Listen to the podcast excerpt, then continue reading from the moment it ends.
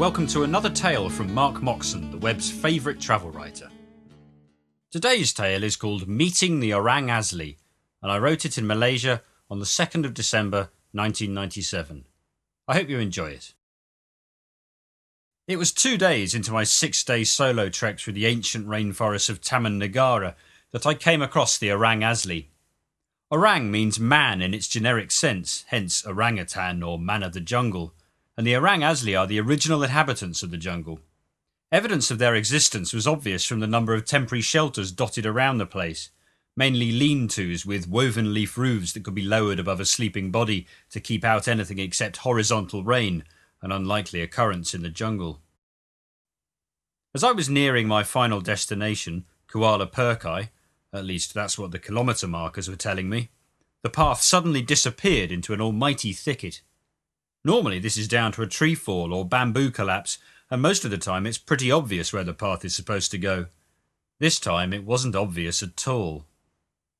Hacking through the thicket, I felt the strange sensation that I was being watched. And sure enough, I was. There was this half naked black man looking on with a serious expression. I suddenly felt silly and self conscious. Here I was, a tourist with all the hiking gear, and I couldn't find the path. I must have looked pretty stupid. Hello, he said, and before I could believe my luck at having run into the only Orang Asli who spoke English, I remembered that hello is the usual greeting in multiracial Malaysia. Hello, I replied, trying to look confident and in control. Kuala Perkai, I asked, waving my arms around as if to say, Where the hell am I? He pointed into the thicket, a trace of a smile on his lips, and resumed his task of chopping wood or whatever he was up to. I noticed that although his skin was pretty much the same colour as most Malaysians, it was possibly slightly darker. His hair and face were those of the Aboriginal Australian, with a frizzy microphone of black curls and a boxer's nose squashed into the middle of his face. It was such a shock after seeing only brown Melanesian people in Asia that I had to stop myself from staring. Pushing through the undergrowth, I spotted a roof. I couldn't be there already, surely, and the sound of children shouting and laughing confused me further. The ranger had said I'd be alone out here. It took a couple of seconds for me to register that I'd stumbled into the middle of an Orang Asli settlement.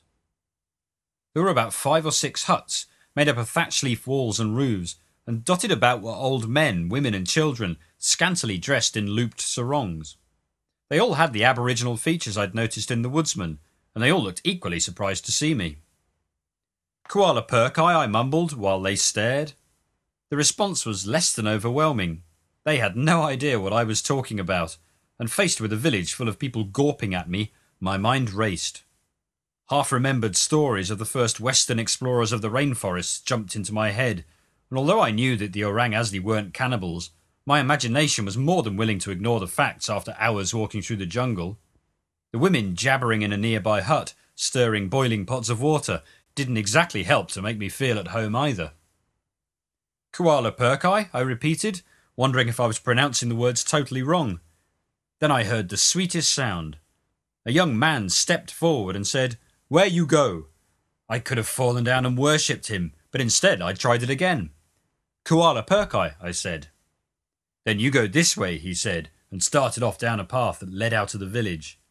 The entire population of the village stood and stared as we wandered off, either because they didn't quite know what to make of me, or because they knew exactly what to make of me, and it involved diced potatoes and chopped onions. This way to Kuala Perkai, my guide said. I commented on his excellent English, and he said he learned Ingris from my boss. He Germany, he learned me Ingris. Apparently, an enterprising German lived at the resort, had learned the Orang Asli language, and now brought tourists to see various settlements out in the jungle. It seemed I was talking to his protege. He bring tourists here, maybe 500 in one year, said my guide. I learn him our language and he learn me English. Here, you go this way, about one and a half kilometre to Kuala Perkai. I thanked him profusely, probably too profusely given my relief at finding my initial paranoia completely unfounded. But he seemed pleased enough, and after passing the sign that said Kuala Perkai two kilometres, I thanked my lucky stars that I'd soon be there. And soon I was.